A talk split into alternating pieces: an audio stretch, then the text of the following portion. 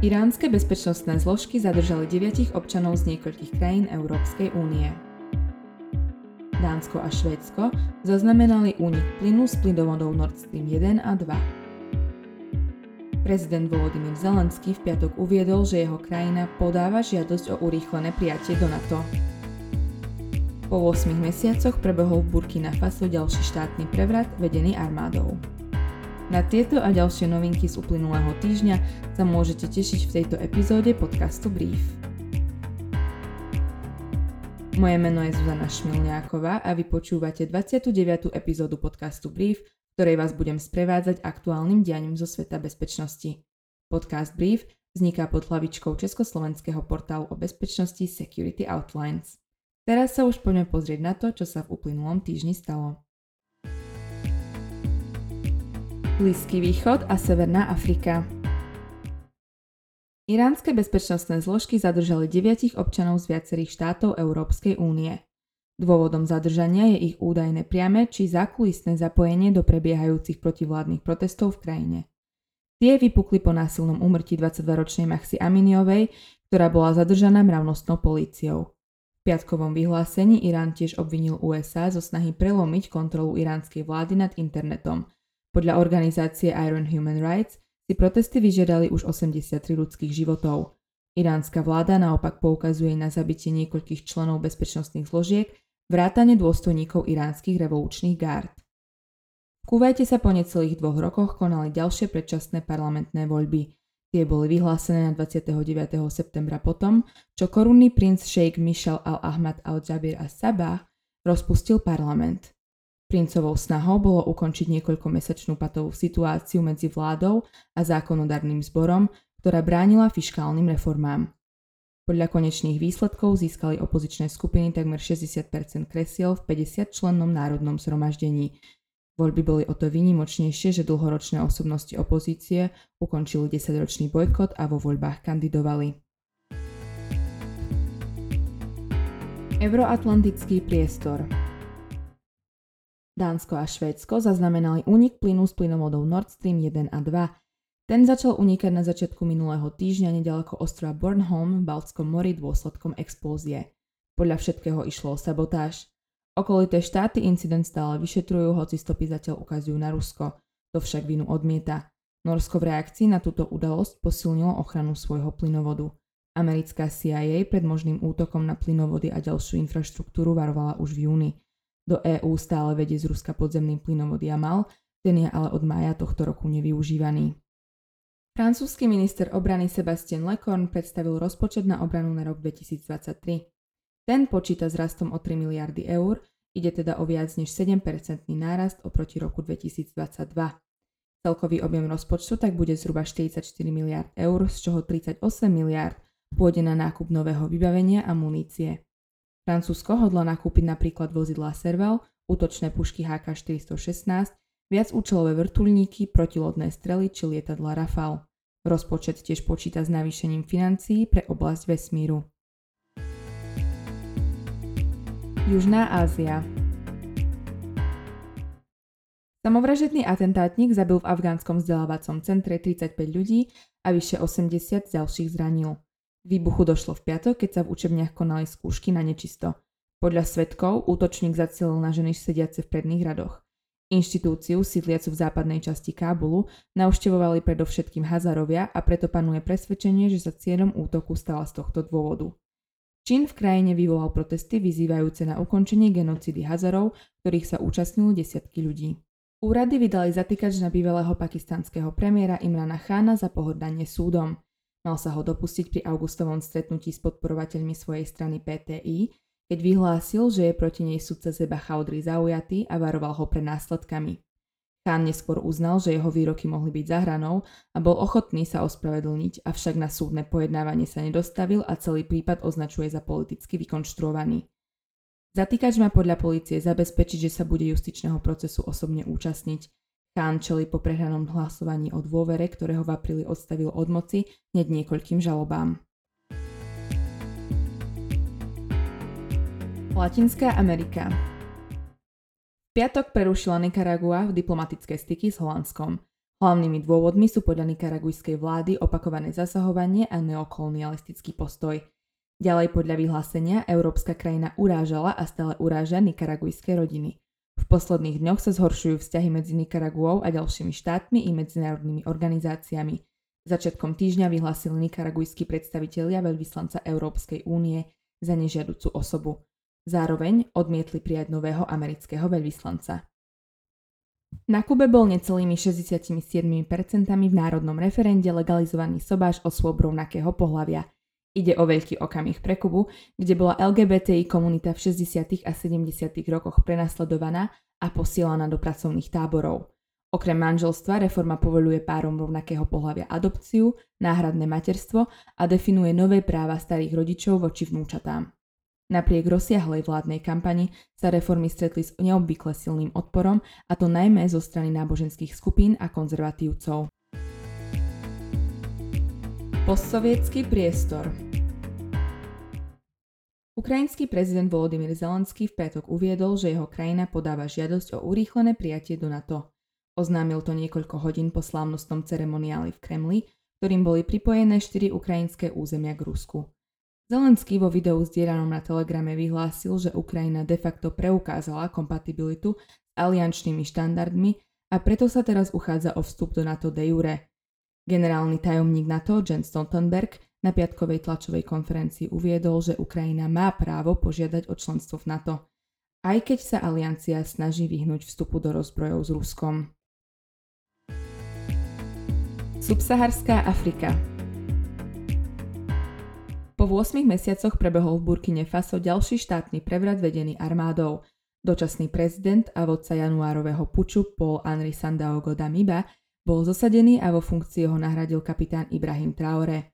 Pôvodom k puču bola podľa Traoreho neschopnosť Damiby potlačiť islamistických povstalcov v krajine a zaistiť bezpečie burkinským občanom. Prevrat prebehol počas piatkového rána, kedy ozbrojenci zablokovali niektoré cesty vo vnútri hlavného mesta Vagadugu a bolo prerušené vysielanie štátnej televízie. V Mali odmietla vládnúca vojenská chunta uznať sankcie hospodárskeho spoločenstva západoafrických štátov uvalené na Gvineu.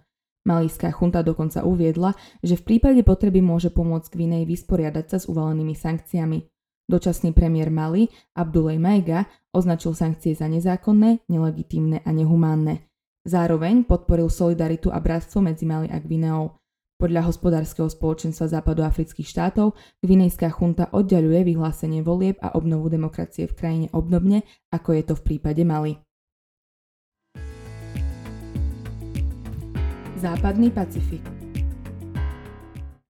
Severná Korea v minulom týždni odpálila 4 balistické rakety rôzneho doletu.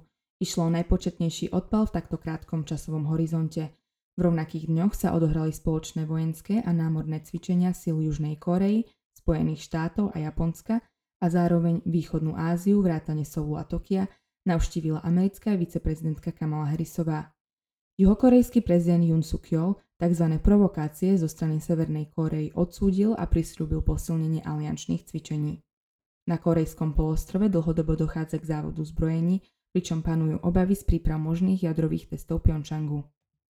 Dvodňový summit vo Washingtone vyústil vyhlásením popredných zástupcov 14 tichomorských ostrovných štátov a Spojených štátov amerických o posilnení vzájomného partnerstva, spolupráce a zdieľanej vízie o rozkvete demokracie v Pacifiku. Prezident Joe Biden sa zaviazal na pomoc pri riešení regionálnych existenčných rozieb, klimatickej a zdravotníckej krízy a pri bránení geopolitickému a ekonomickému nátlaku Číny v oblasti. Ide o razantné zlepšenie väzieb USA s pre nich strategicky umiestnenými krajinami. Kyberbezpečnosť Austrálska spoločnosť Optus sa minulý týždeň stala terčom kyberútoku, pri ktorom došlo k masívnej strate klientských dát.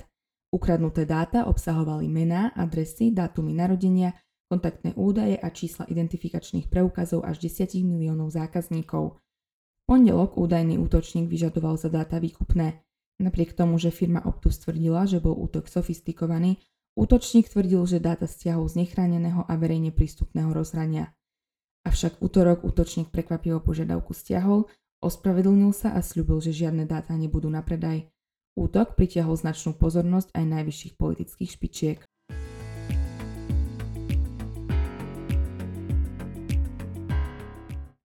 V tejto chvíli sa presunieme k hlavnej novinke tohto týždňa – Vladimír Putin v piatok slávnostne podpísal zmluvy o zjednotení štyroch ukrajinských oblastí.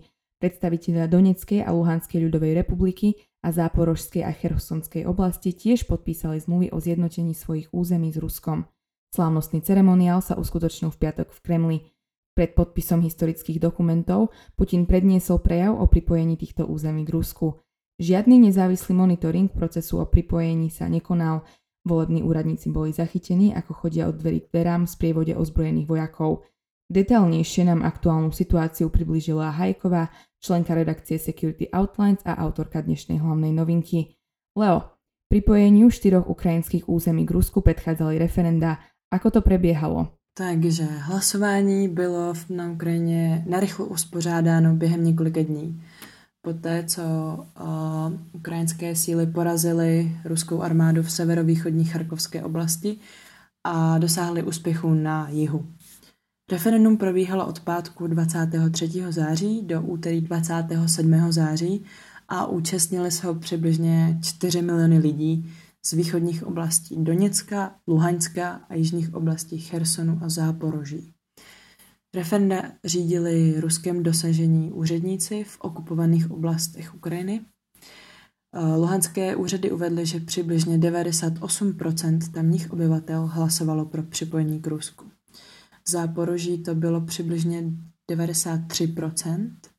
V Chersonu šéf volební komise uvedl, že počet hlasů přesáhl 87%. Podle šéfa samozvané Doněcké lidové republiky pro připojení k Rusku hlasovalo 99% účastníků. Všechno jsou to skutečně vysoká čísla, ve volbách běžně nevýdaná. A je také dobré zmínit, že hlasovat mohli i lidé, kteří z těchto čtyř regionů již odešli do Ruska. A na okupovaných územích byly údajně volební urny přinášeny dům od domu v doprovodu ozbrojených ruských vojáků. A mezi lidmi v okupovaných oblastech Ukrajiny teď údajně roste strach z možné mobilizace i do ruské armády. A v den ukončení referenda Putin uvedl, že cílem hlasování byla ochrana etnických Rusů a rusky mluvících lidí před údajným pronásledováním. Kiev takovou diskriminaci popřel. A tato referenda následovala po dost podobném hlasování, které se konalo na Krymu v roce 2014. A Moskvou podporovaní vůdci se tehdy 97% vyslovili pro připojení k Rusku. Samozřejmě víme, že mezinárodní společenství toto anexi nikdy neuznalo. Podpisovaniu zmluv predchádzal prejav Vladimíra Putina. Bolo by možné jeho reč nejako shrnúť? Putin vystoupil před oběma komorami ruského parlamentu při ceremonii, kterou završil připojení okupovaných území k Rusku. Eh, Ruská federace tím oficiálně anektovala přibližně 15 z celkové rozlohy nezávislé Ukrajiny. Putin prohlásil, že lidé si jednoznačně vybrali. Také zdůraznil, že jde o vůli milionů lidí a Rusko je oprávněno přijmout toto území, protože první článek zakládací listiny OSN umožňuje sebeurčení. Dále Putin v projevu vyzval Kiev k mírovým jednáním. Anektovaných území se prý Moskva nevzdá a bude hájit všemi dostupnými prostředky. Zároveň přislíbil, že občany ukrajinských regionů přivítá v Rusku. Ačkoliv tématem projevu byla anexe ukrajinských území, dost času věnoval slovním útokům na západ, tedy na Evropu a Spojené státy. Mluvil o koloniální politice, kterou Evropa zahájila už ve středověku Poté následoval celosvětový obchod s otroky, genocida indiánských kmenů v Americe či drancování Indie a Afriky.